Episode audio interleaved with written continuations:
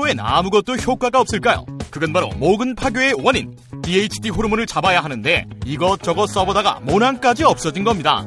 여성도 남성 호르몬 증가로 생깁니다.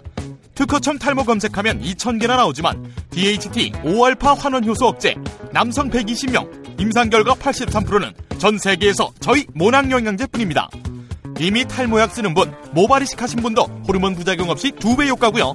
가는 머리 두피 트러블엔 뿌리 깊은 샴푸, 머리숱이 적어졌다면 모낭 영양제 스프레이 18,000원 환불 보장입니다. 1566-7871 뿌리 깊은 샴푸로 검색하세요. 충남 금산의 넓은 인삼밭 정성농장을 일군 농부아버지 이정열 씨. 자연은 노력한 만큼 내어준다. 그 자연의 마음을 알기에 정성농장을 더불어 일구는 아들 이성규 씨도 아버지에게 배운 것처럼 정직하고 또 성실하게 정성농장 홍삼은 인삼 재배부터 가공 판매까지 모두 책임지고 있습니다. 그래서 대한민국 1등 품질을 자부합니다. 검색창에 정성농장 홍삼을 검색해 주세요. 정성농장 홍삼. 전화 문의는 010-9754-6972. 사단법인 평화나무 김용민 이사장입니다. 기독교의 가짜 뉴스는 심각한 사회적 문제입니다. 비단 카카오톡에서만 활개치지 않습니다. 대형교회 목사의 설교를 통해서 유수한 기독교 언론을 통해서 성도를 미혹하고 있습니다. 2020년에 총선이 있지요. 개신교의 부당한 정치 개입 평화나무가 맡겠습니다. 사단법인 평화나무 후원회원으로 함께해 주세요. 로고시안.com logosian.com 로고시안.com으로 후원 회원에 가입해 주시기 바랍니다. 평화나무 진실을 지키는 힘이 되겠습니다. 용칼 시작하겠습니다. 우선 용칼 도와주시는 광고주 분들부터 만나보도록 할까요? 자, 디아페비누는요, 어, 김용민닷컴에서 정말 많은 분들이 찾는 상품입니다. 디아페비누는 습진과 가려움증, 땀띠, 모낭충, 여드름 등으로 고민인 분들 꼭 한번 써보시기 바라겠습니다. 유황의 살균 효과와 제주도산 마유의 보습 효과가 놀라운 결과를 만들 것입니다. 저 김용민도 샤워할 때, 머리 감을 때 디아페비누를 애용하는데요. 써본 분들은 거의 대부분 만족하십니다. 네, 진작 쓸 걸 이러면서 빨리 구입하지 못한 점을 아쉬워하시는데요. 비누의 끝판왕 디아페 비누를 김용민닷컴에서 만나보시기 바라겠습니다. 탈모 샴푸나 건강약품, 레이저 등 좋다는 거 어, 다 해봤는데 효과가 없는 분, 탈모 의약품을 쓸 수 없는 가임기 여성이나 성장기 청소년, 탈모약을 쓰다가 부작용이나 경제적 이유로 중단하시고 다시 나빠지는 분, 모발 이식 후에 나머지 부분이 다시 나빠지는 분, 탈모약으로 관리하고 있지만 튼튼히 오래 유지하고 싶으신 분, 탈모약을 줄여서 최소의 양만으로 유지하고 싶으신 분, 특히 머리가 가늘어지고 푸석해지고 지속적으로 빠지는 분들은 뿌리 깊은 샴푸와 모낭 영양제 만나보시기 바라겠습니다. 문의 전화 1566에 7871, 1566에 7871입니다. 우선 여러분들께 안내 말씀부터 드립니다. 경기도 재난기본소득 슬기로운 소비생활 31개 시군 데이트. 네, 이 데이트에 조여정 씨가 나오면 좋겠지만 조여정 씨는 안 나오고 아, 조여정 씨보다는 좀 많이 떨어집니다만은 여하간 인플루언서라고 불리는 유튜브에 나름대로 좀 이름 있는 아, 네임드인 어, 유튜브 진행자들이 비대면 캠페인 현장 생중계를 합니다. 아, 말하자면 재난 기본소득으로 어, 장사가 잘 되시는지 점검해 드리는 기획. 오늘 오후 3시에 김용민 TV에서 만나보시기 바라겠습니다. 내일도 있고 모레도 있는데 김용민이는 월요일에 주로 만나 뵐 예정입니다. 오늘 오후 3시에 경기도 용인시 수지구 죽전동 쪽에서 경기도 재난 기본소득을 받으신 어, 소상공인 자영업자분들 만나는 시간 또 시민 만나는 시간을 갖도록 하겠습니다. 김용민 TV와 아프리카 김용민 TV에서 만나시기 바라겠습니다. 아프리카 김용민 TV는 제가 그냥 계정을 판 거예요. 예. 이거 하려고. 여러분 김용민 TV 오후 3시에 많이 시청해 주시기 바라겠습니다. 모레는 강성범 씨가 또 진행하는 것 같던데요. 네. 여러분 많은 시청, 애청 바라겠습니다. 이것 때문에 지금 첫 뉴스로 한겨레 일면에 실린 경기도 재난소득 효과를 골랐느냐? 그건 아닙니다. 일면에 실리기도 했고요. 매우 중요한 시사점이 되기 때문에 이 뉴스 다뤄봤는데요. 자, 오늘 첫 소식은 반가운 소식입니다. 아, 한겨레 기사인데 경기도에서 재난 지원금이라고 하지 않고 재난소득이라고 하는데 경기도 재난소득이 효과를 보고 있다는 소식입니다. 재난소득이 본격적으로 지급되면서 도내 자영업자 10명 가운데 6명꼴로 매출이 늘어난 것으로 나타났다는 소식입니다. 경기도 시장상권진흥원이 지난주 수요일과 목요일 도내 자영업자 488명을 대상으로 재난기본소득 효과를 설문조사했는데 전체 응답자의 56.1%가 재난기본소득이 지난달에 비해서 매출을 증가하는데 영향을 미쳤다라고 대표했다고 합니다. 이 어, 경기도의 재난 기본소득은 지난 4월 9일부터 지급이 됐지요. 이것 때문인지 지난달에 비해서 매출이 늘어났다는 것입니다. 그렇다면 얼마나 증가했는지 물어봤더니 5 내지 10% 늘어났다는 정답이 39.3%, 10 내지 30% 늘었다는 응답이 12.1%, 30에서 50% 늘었다는 응답은 3.9%, 절반 이상이 늘었다, 50% 이상 늘었다 이런 응답은 0.8%였다고 합니다. 응답자의 73%는 경기도 재난소득 지급이 매출 증가에 도움이 될 것이다 이렇게 말했다고 합니다. 다른 통계도 흥미롭습니다. 이번 조사에서 응답자의 78.1%는 점포 운영 경력이 5년 이상 된 자영업자입니다. 이분들이 지금 매출이 늘었다 줄었다 아, 이런 것들에 있어서는 피부적으로 이미 와닿는 전문직 소상공인들이라고 봐야 되겠죠. 자영업자들의 업종은 도매 소매업이 35.9%, 뭐 슈퍼마켓이나 뭐 이런 걸 말하는 거겠죠. 어, 35.9%. 숙박과 음식업 24.2%가 숙박하고 요식업이 24.2% 그리고 서비스업이 21.5%로 어, 나타났다고 합니다. 20% 이상 넘은 것이 도소매업, 숙박음식점업, 그리고 서비스업입니다.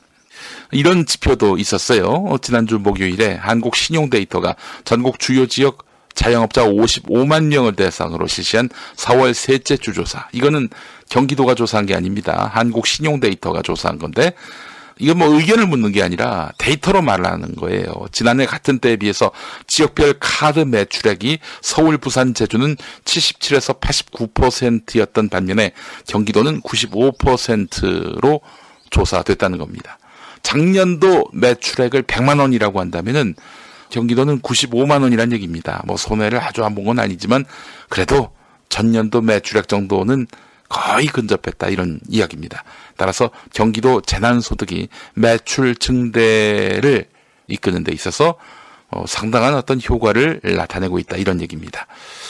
이런 가운데 국회 예산정책처는 소득 하위 70%만 준다는 것을 가정했을 때 올해 성장률이 최대 0.114%포인트 끌어올릴 것으로 추정했습니다. 이런 추정 방식을 어, 소득 하위 70% 이하가 아니라 전 국민 지급 안으로 적용하면은 올해 성장률은 최대 0.283%포인트 오를 것으로 전망됐습니다. 0.283%포인트. 대단한 성장률입니다. 이렇게 온 국민에게 한 15조 들여서 4인 가구당 100만 원씩 준다고 쳐보세요. 그러면 성장률이 최대 0.283%포인트 오른다는 거 아닙니까? 예? 안 해서 문제지 해볼 만한 거예요. 경기도는 전체 도민에게 각 10만 원씩 재난 기본 소득을 지급하기 위해서 얼마를 들였느냐? 1조 3,642억을 썼습니다. 누차 말씀드렸습니다만 경기도는 돈이 없어요. 많이 없어요. 경기도가 하는 일은요, 어, 경기도 내에 있는 시군 있잖아요. 시군이 서로 뭐 의견이 충돌하거나 예산이 겹치거나 그러면 조정하는 권한 정도가 있지 그 자체로 예산이 충분하지 않습니다. 그러나 최대한 도민들을 위해서 또 죽어가는 경기를 살리기 위해서 돈을 팍팍 모아가지고 1조 3,642억을 들여가지고 1,300만이 넘는 도민에게 각 10만 원씩 재난 기본소득을 지급했습니다. 이거 대단한 일이에요. 자, 홍남기 부총리 겸 기획재정부 장관에게 정말 하고 싶은 이야기입니다. 2월 20일에 이런 말을 했습니다. 상반기에 156조를 집중적으로 투입하겠다. 앞서서 이 전 국민에게 재난지원금 또 재난기본소득 중앙정부와 경기도 합쳤더니 15조예요. 근데 기획재정부는 156조를 상반기에 투입해가지고 기업에다가 신속하게 지원하기로 했다고 합니다. 자, 2월 20일은요, 재난지원금 얘기가 나오지도 않았던 때입니다. 그러니까 올 상반기에 한 10배는 더 쓸 계획이었던 거예요. 재난지원금, 재난기본소득 보다도 한 10배는 더 쓸 계획이었어요. 전 국민 재난지원금에 들어가는 15조는 재정 건전성에 타격을 줄 수 있다면서 반대를 했던 사람들이 상반기에 156조를 쓰겠다고 얘기합니다. 기업에다가. 아니, 홍남기 부총리가 말한 156조는 뭐였습니까? 그 156조 기업한테 신속하게 지원하겠다. 그런데 이게 돌질 않아요. 이 돈이 돈다는 느낌이 들지 않아요. 홍남기 부총리, 현장에 나가기만 하면 정부가 지원 대책을 많이 내놓지만 현장에서는 느껴지지 않는다 이런 이야기를 많이 듣습니다. 그러니까 기재부가 엉뚱한 데 지원했거나 혹은 원래 집행하기로 한 것을 마치 이번에 긴급히 편성한 것처럼 눈속임을 했거나 아니면 탁상 공론만 했거나 셋 중 하나 아닙니까? 아니 156조를 드린다고 했는데 현장에서 느껴지지가 않아 그 돈이 도는 걸. 그런데 15조를 드렸더니 현장에서 막 느껴져 매출 증대가 데이터로 잡혀. 홍남기 부총리 이거 지금 뭐 하신 거예요? 156조 어디다 갖다 쓴 겁니까? 그냥 땅에 묻었어요? 1조 조금 넘는 돈으로 경기도에 경기가 돌게 하는 이재명 지사의 정책은 기재부 공무원들이 벤치마킹을 해야 될 사안 아닙니까? 기재부는 나라 곳간 문단속만 잘하는 부처가 아닙니다. 그거 경찰한테 맡겨도 돼요. 어? 기재부는요, 적재적소에 재정을 투입하는 곳입니다. 156조면요, 10달 동안 전 국민 재난지원금으로 쓸 수 있는 돈입니다. 10번은 커녕 한 번도 안 된다는 기재부. 대우각성하시기 바랍니다. 공무원이 일 제대로 안 하면은 아무리 철밥통이라도 그 뚫리지 않겠어요? 국민들의 따가운 시선 때문에. 뭐 하는 거야? 156조를 드린다면서 시장에서 느끼는 바가 없어. 아, 돈을 풀었나? 언제 풀었지? 아, 우리는 지원 대상 아닌가? 뭐야, 이게 대체? 그보다 10분의 1 정도 규모를 풀었는데. 아니, 10분의 1도 아니죠. 이재명 지사 같은 경우에는 1조 한 4천억 썼으니까 100분의 1 쓴 거 아닙니까? 100분의 1 썼는데도 지금 경기가 돈다는 사람들이 60%예요. 경기도에서. 어? 뭐 하는 겁니까, 지금? 자기들 무능한 거 자랑하고 싶은 거예요? 아이고, 정말 참. 기재부 관료들이 또 게다가 돈 아끼는 미덕도 아니지. 아니, 쓸 때 안 쓰면 그, 그, 그게 어떻게 미덕이에요. 게다가 개혁 정책에 대해서는 예산 다 차단하고. 그렇게 해서 예산 달라는 부처한테 갑질이나 하고. 이런 기재부가 뭐하러 필요합니까? 자, 두 번째 소식입니다. 중앙일보 장세정 이름 외우세요. 중앙일보 장세정 아주 대표적인 DX기입니다. 네. 지난 3월 3일자에서 장세정 논설위원이 간다. 여기다 썼는지는 뭐 모르겠습니다. 칼럼에다 썼는지도 뭐 알 수 없고요. 의료 사회주의 김용익 사단 그중 코로나 실세는 청와대 이진석이라는 칼럼을 썼습니다. 의료 사회주의자 여러분 이런 말 들어보셨습니까? 의료 사회주의 지금 북유럽 쪽에서는 다 의료 사회주의를 하고 있어요. 무상 의료를 하고 있거든요. 우리는 어떻습니까? 우리는 그나마 의료보험 체계가 잘 돼 있죠. 미국 같은 나라는 코로나 한번 치료하는데 한 1억 든다고 합니다. 1억 드는 의료 자본주의와 나라가 고쳐주는 의료 사회주의, 그 의료 사회주의라고 한다면 그냥 의료 사회주의라고 해보겠습니다. 무엇이 더 좋아요? 돈 쓰고 싶어서 난리가 났네. 우리 저 장세정이 중앙일보. 어? 미국 가서 살아라 그냥. 어? 코로나 걸리면 1억 드려야 되는 미국 가서 살아 그냥. 다시 뭐 이야기 나와서 그런데 어, 저는 뭐 공산주의, 사회주의가 갖는 비효율에 대해서는 절대 동의하지 않습니다. 그러나 방역에 있어서는 국가가 책임을 지고 컨트롤 타워가 돼서 전염병을 퇴치시키는데 모든 역량을 기울이는 것. 저는 여기 동의합니다. 지금 문재인 정부가 하고 있는 듯이 방역에 있어서 전적인 국가 책임주의. 그렇게 안 했더니 어떻게 됐어요? 그렇게 안 했을 때, 메르스 때 그랬던 거 아닙니까? 창궐할 만큼 창궐하게 허용하고 말이죠. 지금 우리는 거의 수습의 어떤 길목에 들어서고 있어요. 수습됐다고 말할 수는 없습니다만은. 이 정부처럼 해야 되는 겁니다. 어쨌든 사회주의자 갖다 붙이면 사람들이 뭐야? 아니 이 정부가 사회주의였어? 한마디로 의료의 공공적 책임을 주장한 현 정부 보건복지 사령탑에 색깔론을 씌운 겁니다. 중앙일보 장세정이가. 자, 그런데 중앙일보 장세정이요. 지금 보시다시피 4월 어, 13일자 총선을 이틀 앞둔 시점에서 총선 다가오자 마술처럼 코로나 환자 급감, 코로나 검사 축소 의혹 진실은 이런 제목의 기사를 실었어요. 한 의사가 SNS에 올린 글을 가져다가 정부가 총선 전에 의도적으로 검사 수를 줄인다는 음모론을 퍼뜨렸습니다. 이 의사가 마치 양심 선언하듯 글을 올렸다고 그 의미를 한껏 죽여 세웠는데 이에 대해서 정부 질병관리본부가 강력하게 반발했죠. 사실이 아니라면서요. 자, 근데 말이죠. 이 사실 아닌 거는요. 어, 나중에 밝혀진 게 아니라 장세정이가 4월 13일 칼럼 쓰기 두 주 전인 4월 1일에 이미 중앙일보가 온라인판에서 팩트 체크한 것입니다. 그 의사의 글은 사실이 아니다. 이렇게 중앙일보가 온라인판에 팩트 체크 기사에서 확인해 줬습니다. 그 의사는 결국 사과했고 정정했습니다.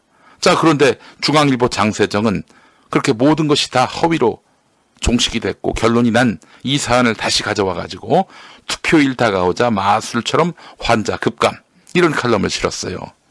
막 비난이 쏟아지니까 그날 에? 온라인판에서 기사를 수정했는데 지면은 남아있죠. 민주 언론운동 시민연합의 브리핑을 제가 소개한 건데 민언녀는 더 재미있는 대목이 있다고 소개했습니다. 이 칼럼에서 중앙일보 장세정은 정치인이 아닌 의사의 생각을 들어봤다면서 방상혁 의사협회 부회장의 코로나 방역은 과학이지 정치가 아니다 이런 발언을 인용했습니다. 그런데 방상협 의협 부회장은요 미래한국당 비례대표 후보로 공천됐다가 사퇴한 바 있습니다. 정치인이 아닌 의사의 생각을 들어본 거 맞습니까? 어떻게 이따위 인간들을 칼럼니스트로 앞세웁니까? 정말 신문의 위기가 아닐 수 없습니다. 근데 그 신문의 위기는 외부로부터의 위기가 아니라 내부로부터의 위기입니다. 안 그렇습니까, 여러분? 네. 정말 참 웃음만 납니다.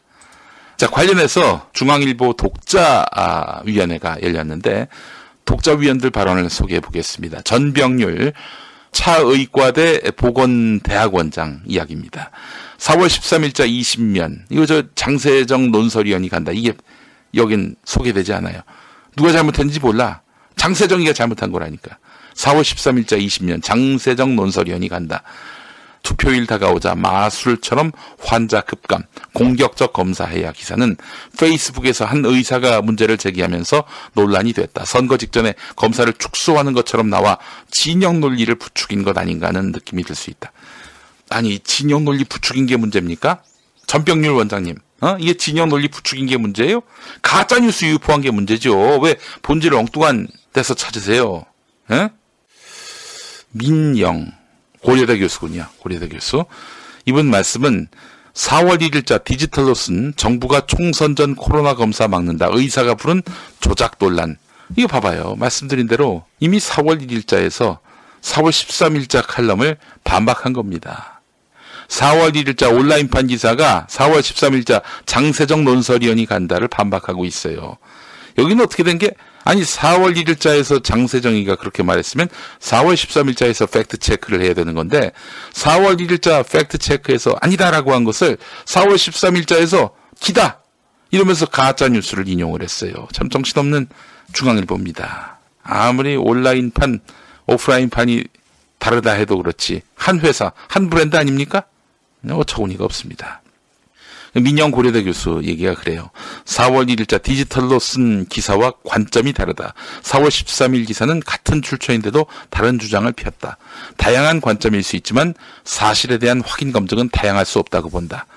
예, 그래요. 말을 굉장히 품격 있게 하셨는데 장세정기가 뻥친 거라니까. 장세정기가 뻥친 거예요. 어? 장세정이 그릇된 사실을 갖고 기사를 썼고요. 그렇게 해서 중앙일보가 오보를 낸 겁니다. 좀 매섭게 질책을 하셔도 될 텐데 그래도 독자위원들이 이렇게 지적을 해주니 참 다행입니다. 상식의 세계에서는 이게 여러분 통할 수 있는 실수입니까? 아니 기자가 사안에 대해서 완벽하게 이해하지는 못하더라도 성실하게는 파악하려고 노력을 해야죠. 안 그렇습니까? 이거에 대해서 위기 의식을 느끼고 있는지 모르겠습니다. 중앙일보가 말이죠. 장세정, 내가 사주면은 너 1년 동안 글 쓰지 말라고 할 것 같다. 대기 발령 날 것 같아.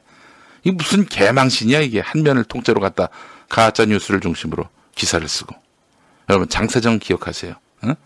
이렇게 자기 이름이 좀 기억되고 쪽팔린 줄 알아야 다음에 좀 개선된 모습을 보일 수 있지 않겠어요? 장세정 논설위원이 간다가 아니라 장세정 논설위원이 맛이 간다. 이렇게 제목을 바꿔줬으면 좋겠습니다.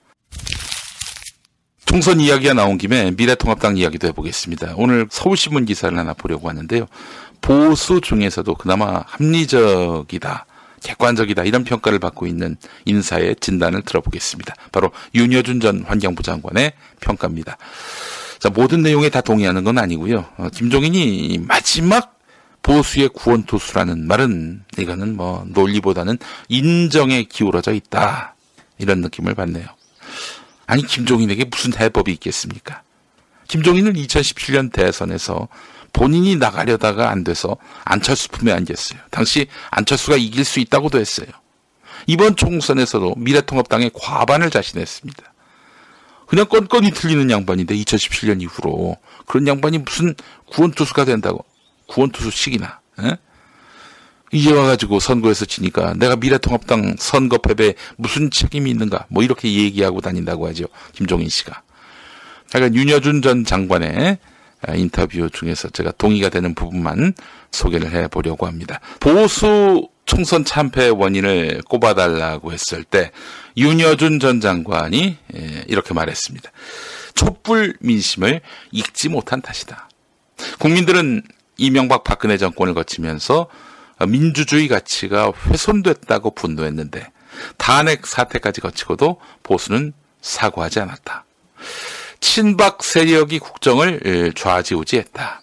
거기에 박근혜 정부 시절에 국무총리까지 지낸 황교안 전 대표가 전당대회를 통해서 보수정당 대표가 되는 걸 보며 국민들은 통합당은 여전히 촛불 민심을 부정하는 세력이라는 판단하에 심판을 내린 것이다. 또 하나는 박근혜 전 대통령의 옥중서신이었다고 본다. 편지 내용을 보면 박 전 대통령은 여전히 억울하다는 것인데 이 메시지를 받은 황교안 전 대표가 천금 같은 말씀이라고 화답했다. 그렇습니다.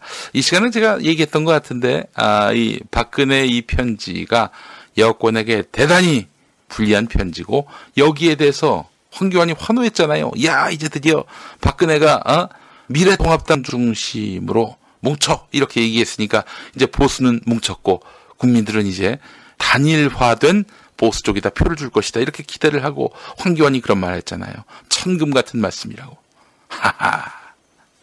아니 박근혜 심판받아서 감옥 갔고 감옥 간 거 잘 간 거다. 국민들의 인식이 여전한데 이걸 갖고 박근혜가 우리를 인정해줬다라면서 환호했으니 망하려고 작정한 거지. 안 그렇습니까? 윤여준 음, 전 장관 말을 계속 들어보겠습니다. 만약 황교안 전 대표가 큰 정치인이었다면 선거는 우리가 잘 알아서 치르겠다면서 선을 그었어야 했는데 박근혜의 말에 수긍하는 모습을 보면서 국민을 더 실망시켰다. 차명진 전 의원의 세월호 관련 막말 논란이 일부 경합 지역에 악영향을 미쳤을지 모르지만 그보다는 박근혜 옥중서신에 대한 통합당 반응에 국민 감정이 더 많이 움직였을 것이다. 아, 예리합니다. 예리해요. 박근혜에 대해서 어, 우호적인 사람들이 목소리도 높이고 있고 또 박근혜가 무슨 죄가 있느냐라면서 뭐 질질 짜기도 하고 또 저 통합당에서 갈라져 나간 사람들은 한결같이 친박 중심으로 똘똘 뭉치고 그렇잖아요. 어? 자유공화당, 친박 신당 그리고 기독자유통일당 다 박근혜 타령, 박근혜 타령, 박근혜 마케팅 했는데 어떻게 됐어요? 한 명이라도 당선이 됐습니까? 다 쪼그라들었지. 그렇습니다. 박근혜 옥중서신의 만세 부른 황교안 때문에 저는 일이 그르쳤다라고 생각을 합니다. 자, 다음 질문. 보수 가치를 손보아야 하는 이유는 무엇인가? 하는 질문을 했습니다. 지금 보수가 망가졌죠. 비단 보수 세력만 망가진 게 아니라 보수의 이념이 과연 21세기 이 신자유주의 시대를 거치면서 과연 효용성이 있는가? 존재할 가치가 있는가? 이런 질문이 지금 던져졌어요. 이에 대해서 어, 윤여준 전 장관, 우리는 자유민주주의와 시장 경제를 사실 1990년대부터 30년 동안 이어왔고 이를 통해서 큰 성장을 이루었다. 그런데 동시에 심각한 경제 불평등, 사회 불평등을 구조적으로 안게 됐고 이미 일부 선진국에서는 신자유주의의 종말이 보인다는 얘기까지 나온다. 우리나라 젊은이들이 소위 헬조선이라는 말을 하는데 이는 자유민주주의와 시장경제의 부작용에 국민이 등을 돌린다는 뜻이다. 우리 헌법에는 자유와 평등이 핵심 가치로 돼 있는데 시장 경제 등을 부정하자는 게 아니라 앞으로 우리가 균형을 잡는 노력도 해야 한다는 뜻이다.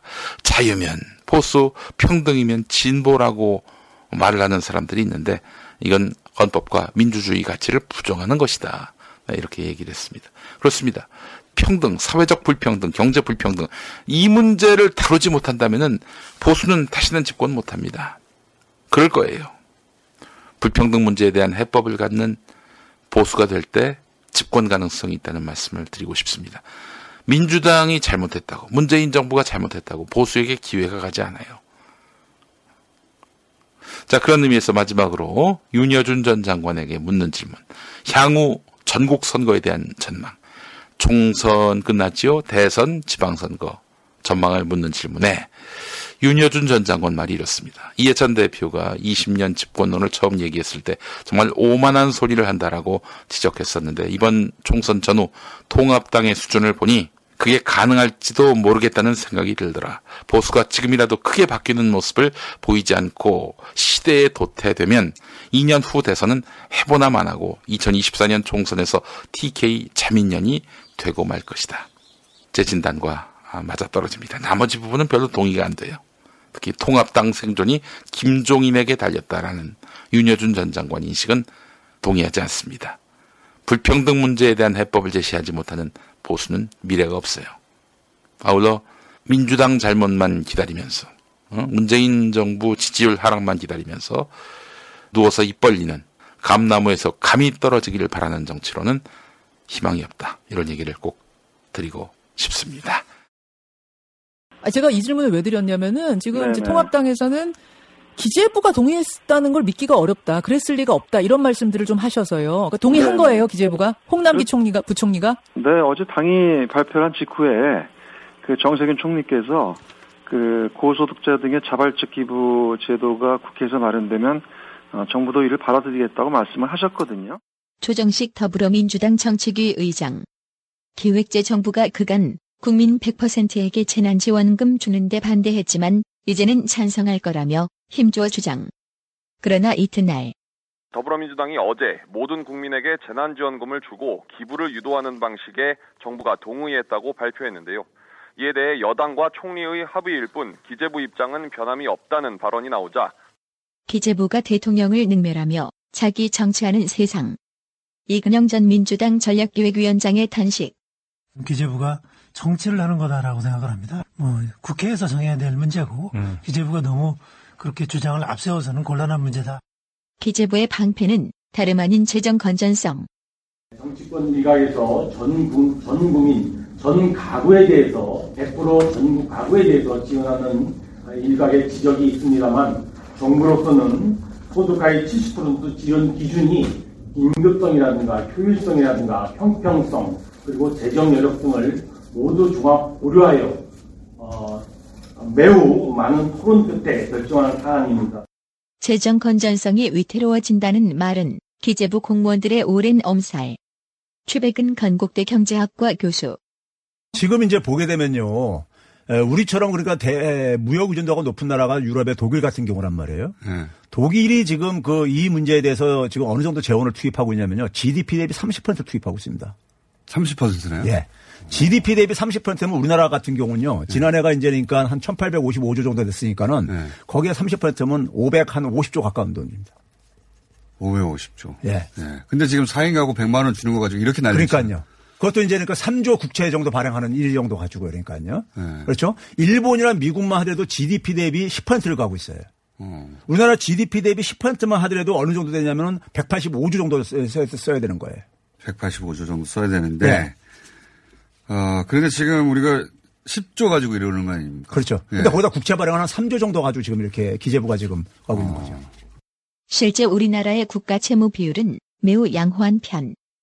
주요 국가의 국가 채무 비율입니다. 맨 앞에가 일본입니다. 엄청납니다. 이탈리아, 프랑스, 스페인, 영국, 미국까지는 100%가 넘습니다. 캐나다, 독일, 그 다음에 우리는 40% 정도입니다. 양호하죠. 역시 칼잡이는 이재명 경기도지사. 기재부 도대체 뭐하고 있느냐고 일갈. 예를 들면 미국 같은 경우는 국민 총생산의 10%에 가까운 돈을 투자해 가지고 음. 투입해서 소비 수요 증작시키고 기업을 살리기 위해서 에, 적극적으로 나서고 있지 않습니까? 네. 근데 우리나라는 기껏해야 지금까지 총 동원된 게 20조가 채 못 됩니다. 음. 그러니까 10%가 아니라 5%만 증액을 해도 네. 100조가 되잖아요. 예, 예. 지금 중국 같은 경우도 사실은 어, 비율이 보면 잠깐만요. 어, 제가 조사를 해놨는데 음. 프랑스나 독일이 국민 총생산의 2% 정도를 투자하고요. 네. 중국은 3%, 음. 일본이 7%, 미국이 10%를 넘습니다. 네. 근데 우리는 에, 3% 정도만 어, 투- 예를 들면 이번에 투입한다고 해도 음. 어, 한 5, 60조 정도가 되잖아요. 네. 에, 그러니까 이거는 에, 실제로 경제 상황이나 재정 상황에 대한 걱정이기보다는 예. 어, 국민들한테 예를 들면 현금 지원을 하면 음. 에, 국민들이 나쁜 습관이 들지 않을까 하는 황당무계한 아. 에, 좀 이런 에, 잘못된 생각이 기초하고 있다고 근데 생각돼요. 기재부의 국민 100% 재난지원금 반대 이유는 한 가지. 기재부의 권력이 축소될까봐. 기재부는 이제 아무래도 예산 배분권을 자기들이 갖고 있단 말이에요. 그렇죠. 힘이 막강하죠. 예. 그걸 이제 그러니까 예를 들어서 만약에 예를 들면 이게 국가 부채가 증가하게 되면은 네. 그만큼 이제 자신들이 그 자원을 활용할 수 있는 공간이 줄어들죠. 아, 자신의 권한이 줄어 파고 네, 줄어든다. 그렇죠. 그래서 우리가 흔히 이제 이 관료 어 통치를 네. 얘기하는 이유가 관료들이 어쨌든 간에 이것도 하나의 집단적으로 볼 때는 하나의 기득권 논리가 작동을 하는 음. 곳인 거고요. 있는데 안 쓰면 언제 쓸 것인가. 정태인 경제학자의 한마디. 그 재정 건전성, 재정 긴축에 대한 것들은 많이 벗어난 상태거든요. 근데 우리나라는 지금 상황도 좋은데 그 재정 건전성 또는 뭐 재정 긴축 재정을 가지고 경제를 살리고 사람을 살리는 걸 갖다가 막는다는 생각은 음. 대단히 위험하죠. 그럼 경제는 더 나빠지거든요. 음. 세수는 더 줄어들어요. 행정부 공무원이 총리와 대통령을 능멸하는 상황. 마침내 입을 연 정세균 총리. 정세균 총리는 오늘 현안 점검 조정회의에서 기재부 공무원들을 향해 혼란을 야기할 수 있는 발언이 보도되는 것은 바람직하지 않다며 공개적으로 경고했습니다. 안녕하세요. 스마트 른뱅이 직원입니다. 대표님 꿰매 넘어가 밤낮 없이 일한 지 2년. 저희가 드디어 신발의 약, 신약을 출시하게 되었습니다. 신약은 무려 신발 한 켤레를 동시에 살균 건조할 수 있는 세계 최초의 휴대용 신발 관리기입니다. 제품이 궁금하시다면 www.sbang.com으로 놀러오세요. 참, 무선 충전 커버머 따시와 내 차 위의 파라솔인 카라솔도 부탁드려요. 감사합니다. 신약! 운전자를 위한 꿀팁 7,000원 운전자 보험 카페. 교통사고 형사 합의, 벌금, 변호사 비용은 자동차 보험에서 보장 못합니다. 운전자 상해까지 보장하는 7,000원 운전자 보험 카페. 버스, 택시, 트럭 등 영업용 운전자를 위한 13,500원 운전자 보험 카페도 있습니다. 집 두 채 월 만원 화재보험과 식당, 상가, 공장 화재보험도 상담합니다. 실손 암보험 역시 7,000원 운전자 보험 카페. 검색창에 7,000원 운전자 보험 카페. 전화번호 02849-9730. 다이어트도 건강도 맛도 포기할 수 없다. 비타샵 그린 스무디 다이어트. 성공적인 체중 조절의 열쇠는 식사법과 운동입니다. 이제 하루 한두 끼 비타샵 그린 스무디 다이어트로 바꿔 드세요.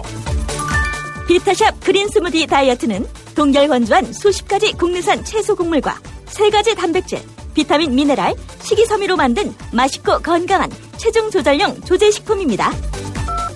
1522-6648 혹은 비타샵을 검색해 주세요.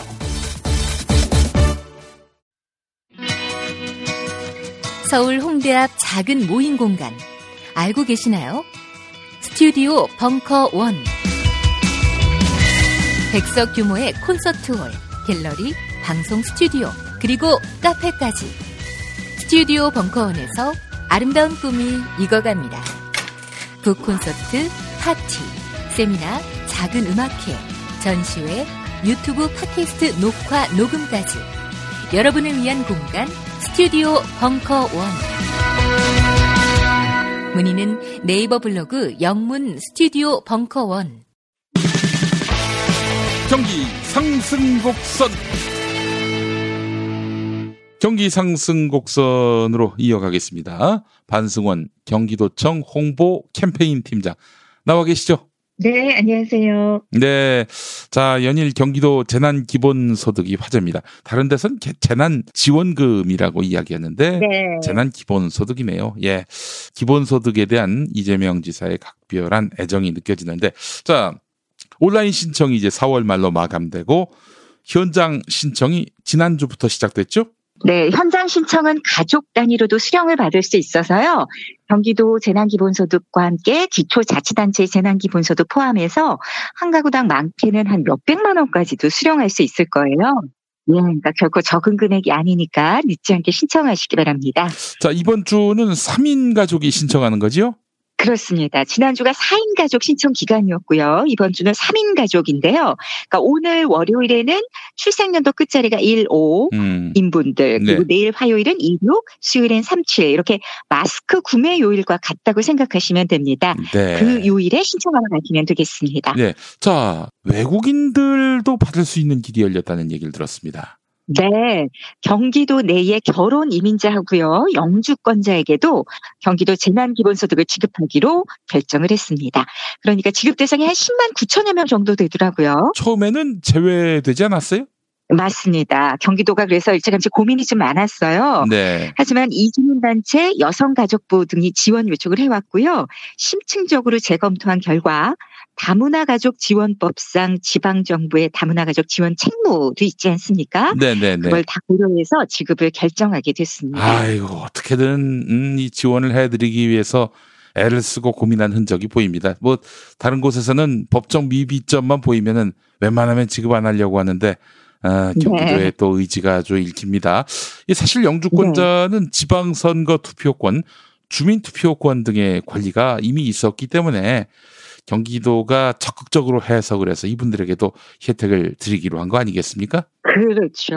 형평성상 재난기본소득 지급이 맞다는 결론을 내린 거고요. 네. 선불카드 방식으로 지급이 되게 됩니다. 네. 5월 중순 이후에 체류지 관할 읍면동 행정복지센터에서 받으시면 되는데요. 네네. 카드 지급받고 한 3일에서 5일 승인 절차가 있고 음. 5월 하순부터 사용이 가능하게 될 거예요. 음. 원래 선불카드는 행정복지센터와 농협지점에서 다 수령 가능하지만 네. 외국인은 외국인 정보 시스템 확인이 필요하기 때문에 네. 농협 지점에서는 신청이 불가능하고요. 행정복지센터로 가서 신청하시면 되겠습니다. 네, 정책도 계속해서 다양한 의견을 거쳐 심사숙고해서 보완하는 모습, 찾아가는 행정, 좋은 모범을 보이는 경기도입니다. 자, 그런데 이 선불 카드를 분실했다. 그래도 그 금액이 꽤 적립돼 있을 텐데 그런 경우는 어떻게 합니까? 네, 선불 카드 번호만 아시면 제가 재발급 받으실 수 있거든요. 음, 그러니까 선불 카드 수령하실 때 음. 카드 번호를 미리 적어 놓으세요. 네. 혹시라도 분실 시 대비하시는 게 좋을 겁니다. 네, 재발급도 가능하다. 아, 분실 안 하는 게 제일 좋겠지만 혹시 분실하시더라도 카드 번호를 알면 되는데 모르면 또 찾기 힘드니까 그 카드 받으시고 사진을 촬영해 놓으시는 것도 좋겠네요. 네. 네네네. 네, 유비 무한으로 꼭 기억해 놓으시면 좋겠습니다. 자, 다음 소식은 뭡니까? 네, 경기도가 코로나19 장기화로 또 어려움 겪고 있는 저소득층 생활 안정을 위해서 7월 말까지 도내 기초생활수급자 그리고 차상위 계층 이렇게 30여만 가구에 음. 뭐 지역화폐 카드, 온누리 상품권 해서 총 1,763억 원을 지급하는 음. 저소득층 한시 생활 지원 사업을 시행한다는 소식이에요. 아, 그렇군요. 도민 모두에게 재난 기본 소득을 지급하는 보편적 복지를 하기도 하지만 어, 특별히 더 어려운 계층에게는 따로 챙기는 선별적 복지도 하는 셈이군요. 그렇습니다. 그래서 기초생활수급자 한 24만 3,382가구, 음. 그리고 차상위 계층 6만 1,338가구에서 총 30만 4,720가구가 네. 이제 혜택을 보게 되는데요. 네. 올해 3월 기준 기초생활 수급자이거나 차상위 계층 중 하나 이상의 수급 자격을 보유한 가구가 예 지원 대상이 되겠습니다. 아, 그럼 얼마씩 드립니까? 어, 의료 기초 생활수급자에게는 1인 가구엔 52만 원, 음. 2인 가구 88만 원, 3인 가구 114만 원이고요. 네. 예, 4인 가구는 140만 원 정도가 되겠습니다. 아. 시군별로 안내문 발송 문자를 통해서 지급 시점 안내를 받고 네. 거주지 관할 읍면동 행정복지센터에 지급하고 상담 문의도 가능합니다. 네, 네, 모두가 어려운 만큼 정부 지자체도 여러 방면으로 여러분들의 어려움을 조금이나마 덜어드리고자 애쓰고 있으니까요.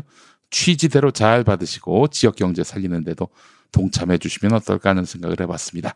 자, 마지막 소식은 뭡니까? 네, 경기도가 대학생들의 학자금 대출 이자를 지원하는 사업을 해오고 있는데요. 네. 올해도 역시나 반응이 좋습니다. 네.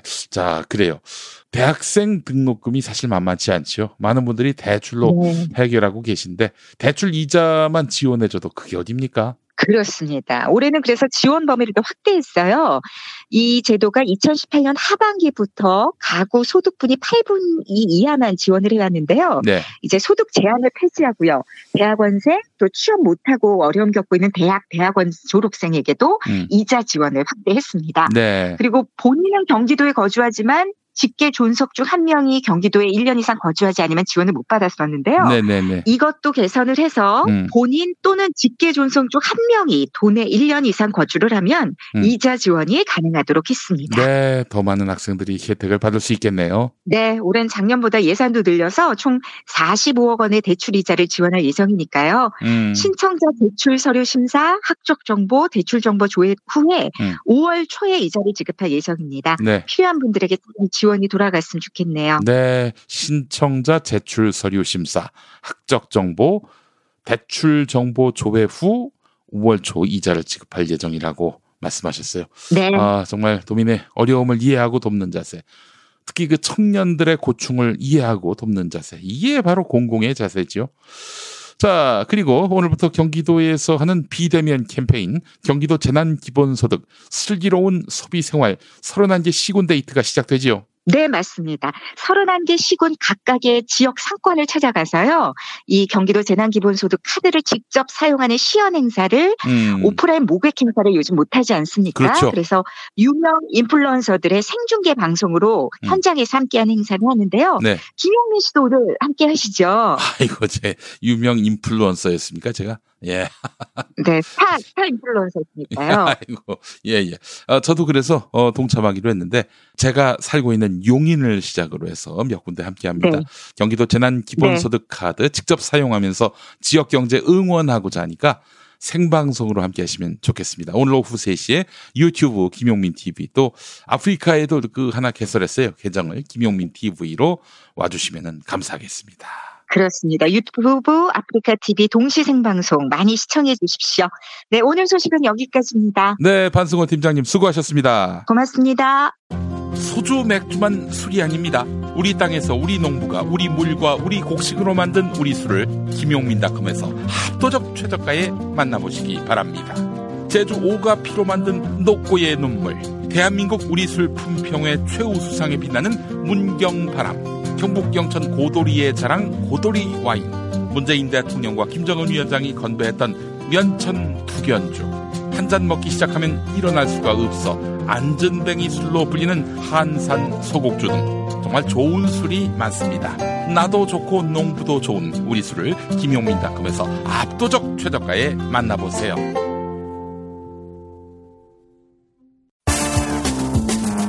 오늘을 읽는 책 문학평론가인 국민대학교 국문학과 정선태 교수와 함께합니다.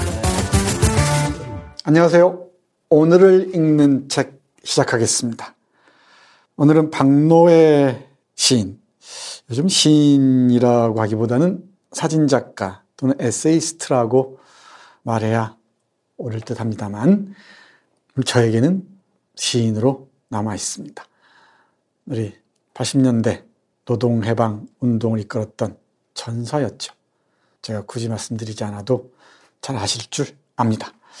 이 시간에 박노해 시인의 책은 꽤 여러 권 소개해 드린 적이 있습니다.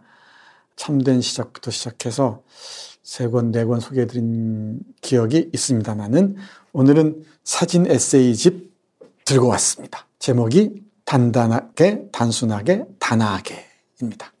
제가 코로나19가 지구를 덮치고 있는 상황 속에서 어, 여러 가지 많은 걸 배우고 있는데요. 특히 스마트 기기들, 컴퓨터 기기들을 다루는데 장족의 발전을 보이고 있습니다. 그래서 그 전에는 전혀 할 줄 몰랐었는데 워드 프로세서 두드리는 거 말고는요. 요즘에는 화면 캡처도 하고요. 편집도 하고요. 스캔을 해서 그걸 예쁘게 꾸미기도 하고요. 별짓 다 합니다. 그래서 오늘은 이제 보십시오. 예, 박노해 시인의 사진집을 스캔을 해서 그걸 그림판에서 잘 잘라서 여러분들에게 보여드릴 예정입니다. 산정의 단단한 집이라는 짤막한 시 같은 에세이와 사진이 있습니다. 아, 파키스탄 훈자라는 곳에서 2011년에 찍은 사진이라고 하네요. 이렇게 적혀 있습니다. 빛나는 만년 설산을 가장 많이 품고 있지만 외부의 침략과 분쟁이 끊이지 않는 곳, 국경의 운명을 피할 수 없는 나라 파키스탄. 더는 지킬 수 없고 물러날 수 없는 날엔 만년 설산에 쌓인 저 단단한 암벽 산정으로 아이들과 노인과 여인들을 대피시켜 왔다. 칠흑 같은 어둠 속 산정 희미한 불빛을 바라보며 저 불빛 하나만은 꺼뜨리지 않겠노라 청년들은 다시 일어나 싸우며 이 땅을 지켜왔다. 모든 것이 무너져도 저 높은 곳에 사랑이 있는 한 결코 무릎 꿇릴 수 없는 것이 인간이기에. 아, 이 산정의 성체와 같은 모습을 보고 파키스탄 역사의 상처들을 읽어냅니다. 그리고 다른 외세들과 싸웠던 청년들의 기억들을 떠올리기도 하죠. 파키스탄 하면은 딱 떠오르는 인물이 있죠. 우리 퀸의 리드 보컬 프레드 머큐리 그리고 아, 소설가 살만 루슈디 살만 루슈디 작품 언젠가 한번 여러분께 소개해드린 적 있는 것 같기도 하고 아닌 것 같기도 합니다만 소개해드리겠습니다. 이 한밤의 아이들 그리고 좋은 작품들이 많이 있습니다. 이 악마의 시를 포함해서요. 네. 어, 우리 살만 류슈디 정말 소설 잘 쓴 사람입니다. 살만 류슈디가 아, 인도에서 태어나서 파키스탄에 살다가 영국에서 생활하죠. 지금 미국에 망명한 걸 알고 있는데 살만 루슈디가 떠오르는 곳이 파키스탄이기도 합니다. 그리고 인도 현대사에서 인도와 파키스탄과 방글라데시의 그 분단, 종교에 따른 그 분단 이런 역사적 사실도 빠뜨릴 수가 없죠. 다음 글 볼까요? 다음 글은 파슈툰의 목자라는 제목의 사진과 글입니다. 역시 이 파키스탄의 디르라는 곳에서 찍은 사진과 네, 글입니다. 제 눈에는 왜 이런 게 자꾸 보이는지 모르겠습니다. 어, 미국이 저지른 전 세계에서 저지른 죄악은 이루 헤아릴 수가 없죠. 미국인들은 언제 그 죄를 다 갚으려고 하는지 모르겠어요. 인디언 대학살, 아메리카 원주민 대학살부터 시작해서 지금까지도 그 못된 버릇을 못 고치고 있습니다. 이 파키스탄 이 외진 곳까지도 예외가 아니었던 모양입니다. 이렇게 적혀 있네요. 파슈툰의 목자. 미군의 무인 폭격기가 차가운 폭음을 울리는 파슈툰에서 아직 잘 걷지 못하는 어린 양을 품에 안은 목자를 만났다. 전쟁의 현실은 제가 어찌할 수 없지만 이 어린 양들은 제가 지켜줄 겁니다. 대대로 살아온 터전을 아이들에게 물려주고 어린 양의 울음소리가 그치지 않게 하는 것이 제가 이 생에 할 수 있는 최선의 일이겠지요. 생을 두고 끝까지 밀어가는 사랑보다 강한 힘은 없으니 참 많은 생각을 하게 하는 이 사진과 이 글입니다. 이 파슈툰이라는 것 정말 낯선 곳이죠. 외딴 곳까지 미군의 무인 폭격기가 넘나들고요. 그리고 어린 양을 안고 있는 젊은 목자가 있습니다. 역시 시인의 그 감수성이 아주 형형하게 살아있다는 것 금방 알 수 있을 것 같습니다. 자, 그 다음 글 보겠습니다. 이제 티베트입니다. 티베트에서는 어떤 모습을 봤는지 보죠. 뭐 사진은 어, 금방 눈에 띄죠. 이 말을 어, 끌고 가는 티베트인의 모습입니다. 티베트 유목민 이렇게 적혀 있습니다. 중국의 강제 점령에 맞서 저항해온 동티베트인들. 이 광대한 초원에 양과 야크 때만 점점이 보일 뿐 가도 가도 막막한 지평에 구름과 바람만 고요히 흐른다. 멀리서 사람이 보이자 말을 타고 달려온 청년이 탁 트인 호감의 미소로 시원한 인사를 건넨다. 짊어지고 살아갈 것이 적으니 마음은 편안하죠. 그래도 이 끝없는 초원에 나 홀로인 것 같아 적막해지고 달라이 라마를 생각하다 슬퍼질 때면 말을 타고 달려요. 가슴을 다 열고 초원의 빛과 하늘과 바람에 안기면 내 안의 우울이 다 살라지는 것 같거든요. 다 불태워지는 것 같거든요. 네. 소설 한 편보다 더 많은 의미를 머금고 있는 사진과 에세이, 짧은 에세이라고 할 수 있을 듯 합니다. 뭐 에세이라고 하지만 시 같기도 하죠. 음. 뒤에 영어로 함께 적혀 있는데 영어 문장으로 봐도 재밌습니다. 이 영어 영문 번역을 참 잘한 것 같아요. 제 짧은 영어 실력으로 미로 보건데 그렇다는 얘기입니다. 아, 저는 이런 식의 책들이 더 많이 만들어져야 된다고 생각하는 쪽입니다. 이 한국어라는 게 한계가 있죠. 그래서 이런 그 한국어 짧은 글들은 뭐 긴 소설들은 여러 가지 절차를 밟아야겠지만은 어렵기도 하고요. 짧은 글들은 훌륭한 영어 번역자를 섭외해서 이런 구성해내도 좋, 좋지 않을까 생각을 합니다. 좋은 글들은 세계 많은 사람들이 읽어야죠. 하나 더 볼까요? 이제 미얀마, 버마로 가겠습니다. 버마도 만만치 않은 곳이죠. 어, 사탕수수밭의 소녀입니다. 그러니까 이 카메라를 든 이 사진 작가의 눈에 비치는 게 무엇인지, 어떤 피사체가 사진 작가를 사로잡는지, 그리고 시인의 이 머릿속에 떠도는 이미지들은 어떤 것인지 생각하시면서 사진을 감상하시고 그리고 글도 읽어보시기 바랍니다. 사탕수수밭의 소녀입니다. 미얀마입니다. 키 큰 사탕수수 사이를 날래게 누비며 건물을 추듯 사탕수수를 수확하는 소녀. 이 거친 노동으로 1,500원 정도를 벌기에 장갑이 다를까 헝겊을 손에 감고 일한다. 피부가 검어지면 루비 같은 사람이 되고 피부가 희어지면 잡석 같은 사람이 된다. 제가 좋아하는 버마의 속담이에요. 사탕수수를 베어 달콤한 설탕을 짜내듯 나쁜 것들을 베며 제 꿈을 이뤄갈 거예요. 칼을 쥔 자는 두 부류다. 무도한 권력의 칼로 세상을 망치는 자와 살림의 칼을 쥐고 세상을 지키는 자. 정말로 그녀는 최고로 아름다운 칼잡이였다. 안 어렵죠? 우리 촬영 감독님께서 고개를 크게 끄덕이십니다. 예. 아, 훌륭하십니다. 이 낯선 곳에서 나를 만난다 이런 얘기가 있죠. 이런 사진을 두고서 또 다른 오리엔탈리즘적 시선이다라고 얘기하는 분도 없지 않을 줄 압니다. 그런데 저는 낯선 곳에서 우리가 미처 보지 못했던 곳에서 우리의 모습을 보는 아, 또 보고자 하는 시도로 읽는 게 옳지 않을까 생각합니다. 사탕 수수밭의 소녀, 버마의 소녀 만나봤습니다. 미얀마보다는 버마로 부르는 게 맞다 그러죠? 우리 버마의 파란만장 역사와 관련이 있습니다. 예, 단한 권의 책입니다. 이렇게 쓰고 있습니다. 에티오피아 고원에 자리한 타나 호수 위에 400년 된 아름답고 경건한 수도원이 있다. 늙은 수도자는 1500년 된 게지어 성서를 나직하고 깊은 음성으로 읽어나간다. 진실한 것은 단 하나면 충분하지요. 난 단 한 권의 책을 날마다 읽고 묵상해 왔지요. 읽을 때마다 처음 본 책처럼 새롭지요. 시간을 견뎌낸 단 하나의 오래된 것은 유행을 거슬러 언제나 새롭게 되살아난다. 이게 고전이죠. 성서뿐이겠습니까? 정말 시간의 시련을 견디고 살아남은 고전들은 읽을 때마다 정말 새롭습니다. 제가 이제 다음 주에 고전들을 또 집중적으로 어, 소개해 드릴 텐데요. 한번 기대해 보십시오.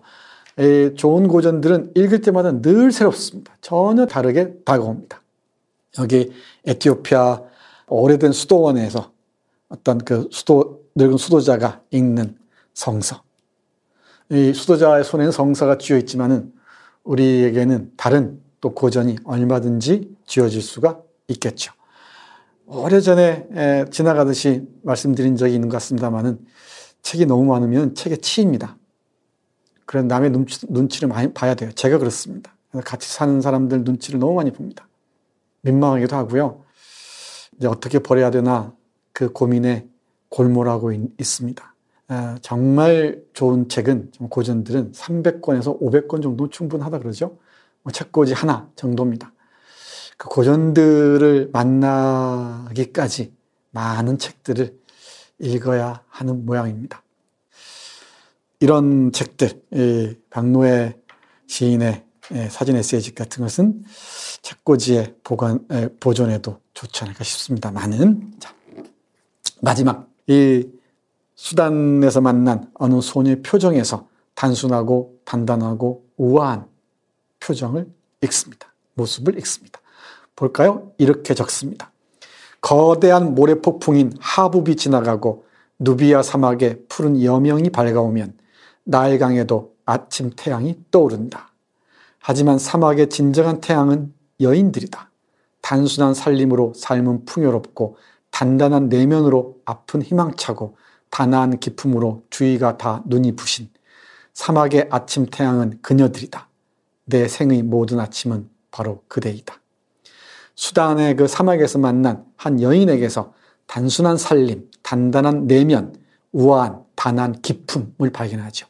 그런 모습이 우리의 모습이었으면 어떨까라고 거꾸로 묻는 것으로 읽어도 좋을 듯 합니다. 이 나일강이라는 말이 나오는데 수단이 바로 나일강이 발원하는 것이죠. 나일강이 시작하는 곳입니다. 나일강은 수단 쪽에서 시작해서 저 끝으로 지중해로 흘러나가죠. 이집트를 거쳐서. 네, 우리 박노의 시인의 사진 에세이집 단순하게, 단단하게, 단아하게 여러분과 함께 했습니다. 한번 책 구하셔서 제가 소개해드리지 못한 그 사진과 에세이들까지 함께 감상하시기 바랍니다. 오늘의 책 마치겠습니다. 고맙습니다.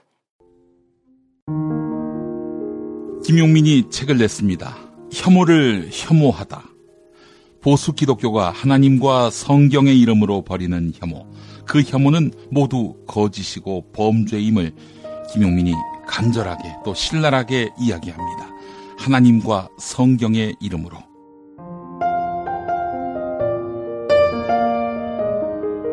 난민, 성적 소수자, 특정 지역 출신 인사, 스스로 목숨 끊는 이들. 기독교는 이들에 대한 저주를 멈추십시오. 김용민의 새 책, 혐오를 혐오하다. 지식의 숲에서 나왔습니다. 자, 두 번째 섹션 이어가겠습니다. 김어준이 부러운 조선일보. 김어준이 부러운 조선일보 얘기를 한번 해보겠습니다. 친문의 실력자 김어준이란 제목의 기사가 조선일보에 실렸습니다. 그 이야기를 다뤄보도록 하겠습니다. 그 전에 광고부터 만나보실까요? 네, 신약. 땀이 가득 차서 찝찝한 신발 때문에 고생하시는 분들을 위해 스마트름뱅이의 휴대용 듀얼 신발 살균기 여러분들께 소개합니다. 신약은 신발 내부의 습기를 자동으로 진단하고 온풍 대류와 UV로 이중 살균해서 신발 내 세균을 최대 99.9%까지 사멸시켜줍니다. 또한 신약은 산업통상자원부 주최 한국디자인진흥원이 주관하는 굿디자인 어워드에서 2019 우수 디자인 상품으로 선정된 제품이기도 합니다.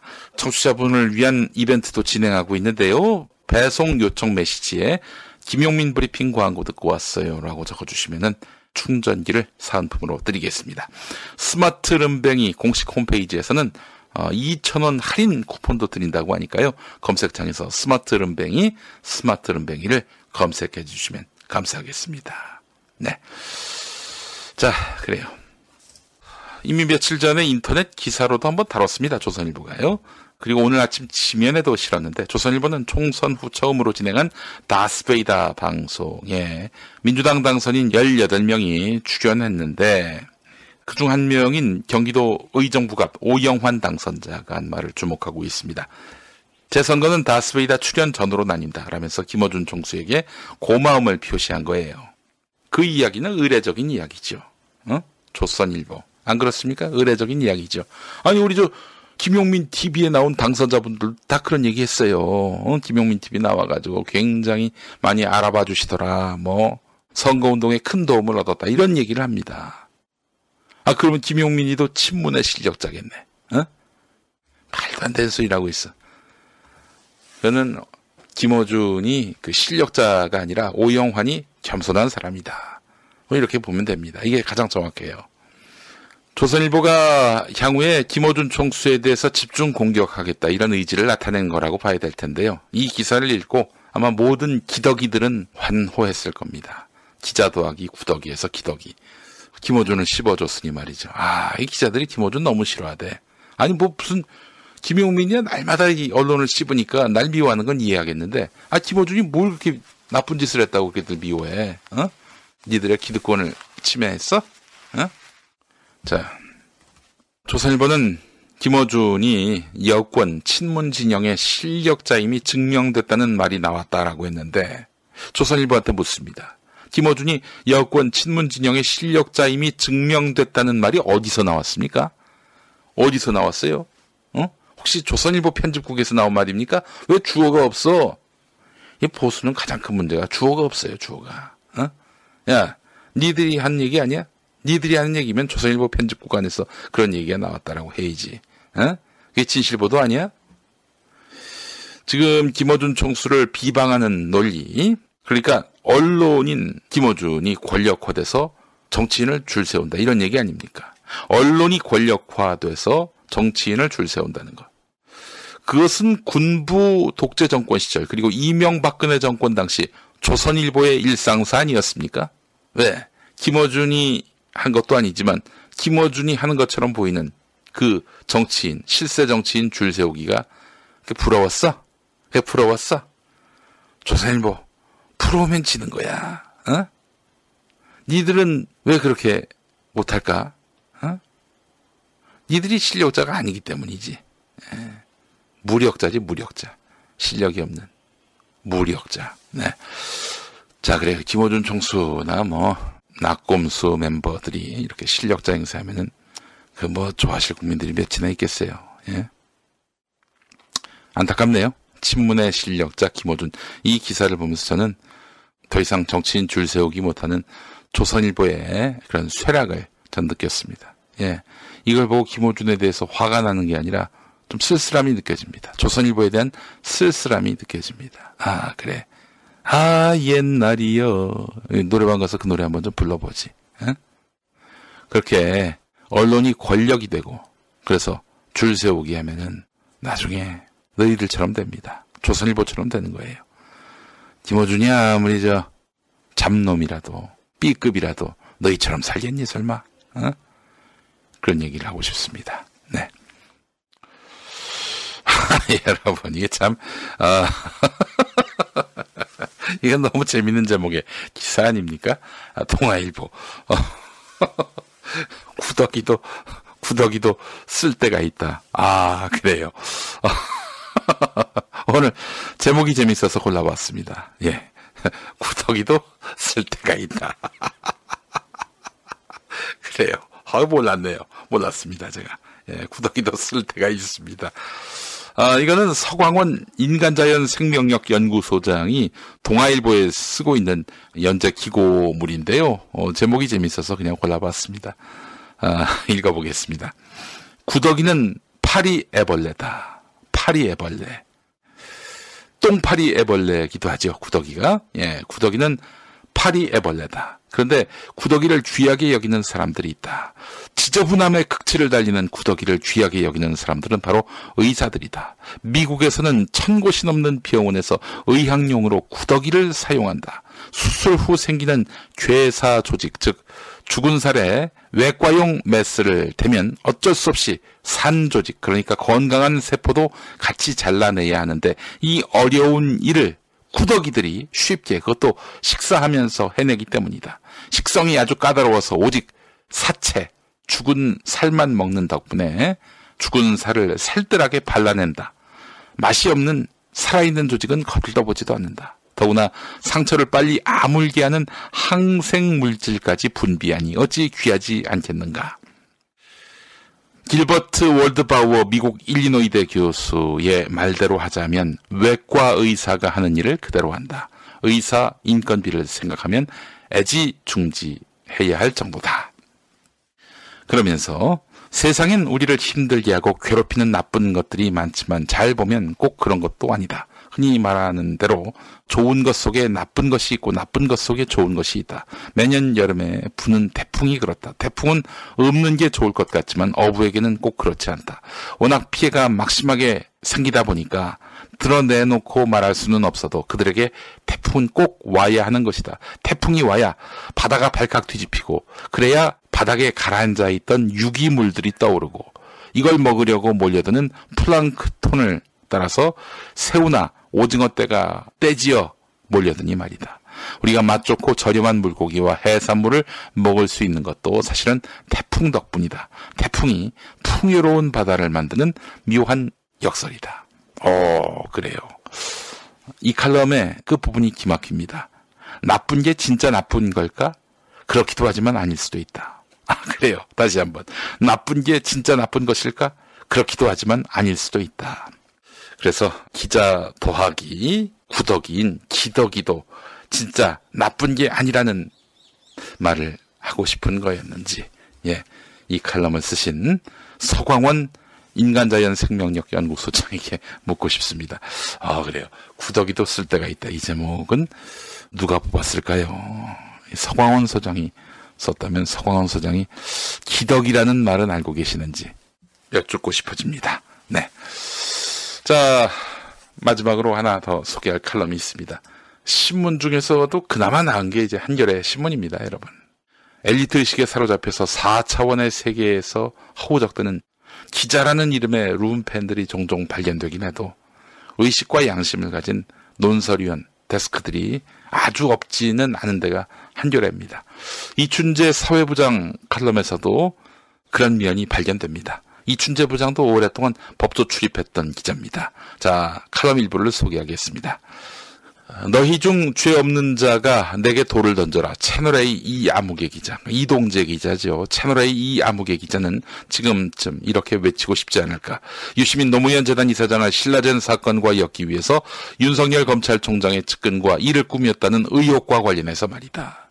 너희 중에 죄 없는 자가 내게 돌을 던져라. 이동재가 이런 말을 한다는 거예요. 예. 이동재가 이런 말을 한다고 상상이 된다는 거예요. 채널A 쪽에 꼬리 자르기로 이 기자는 지금 독박을 쓰게 생겼다. 네. 물론 기자가 회사 허락 없이 윗선을 팰 수도 있다. 간부 차장이나 부장, 몰래 제멋대로 일을 꾸미지 말라는 법은 없다. 그러니까 한마디로 얘기해서 녹취록을 보게 되면은 기자가 회사도 다 알고 있다. 이런 식으로 얘기를 했는데 그 지금 채널A 쪽은 우리와 무관하다. 그 이동재가 뻥친 거다. 그 이동재 개인의 일탈일 뿐이다. 이렇게 얘기하고 있는데 물론 기자가 회사 허락 없이 윗선을 팔 수도 있지만 정말 그랬다면 그 윗선은 무능하다고 볼 수밖에 없다. 언론사가 수습 기자 때부터 강조하는 게 보고 철저다. 무엇을 취재하고 어디서 누구를 만나는지 시시콜콜 다 보고하도록 한다. 그래야 취재한답시고 사고 치는 걸 막을 수 있다. 연차가 결코 적지 않은 이동재 기자가 유시민 같은 거물급 취재를 윗선에 알리지 않았다면 그 회사의 보고 체계는 진작에 망가졌다고 봐야 한다. 아무리 종편이라지만 모 회사, 즉 동아일보가 100년의 역사를 자랑하는 신문인데 정말 그랬을까? 아닐 것이다. 윗선은 몰랐다는 채널A의 해명은 그래서 믿기 어렵다. 녹취록에서 거론되는 윤 총장 측근 검사장. 아, 한동훈? 한동훈은 언론 플레이의 대가로 알려져 있다. 그의 친가는 사법농단 수사 때 나왔다. 법리에 해박한 법원행정처 출신 판사들이 그의 화려한 언론 플레이의 속수무책으로 당했다.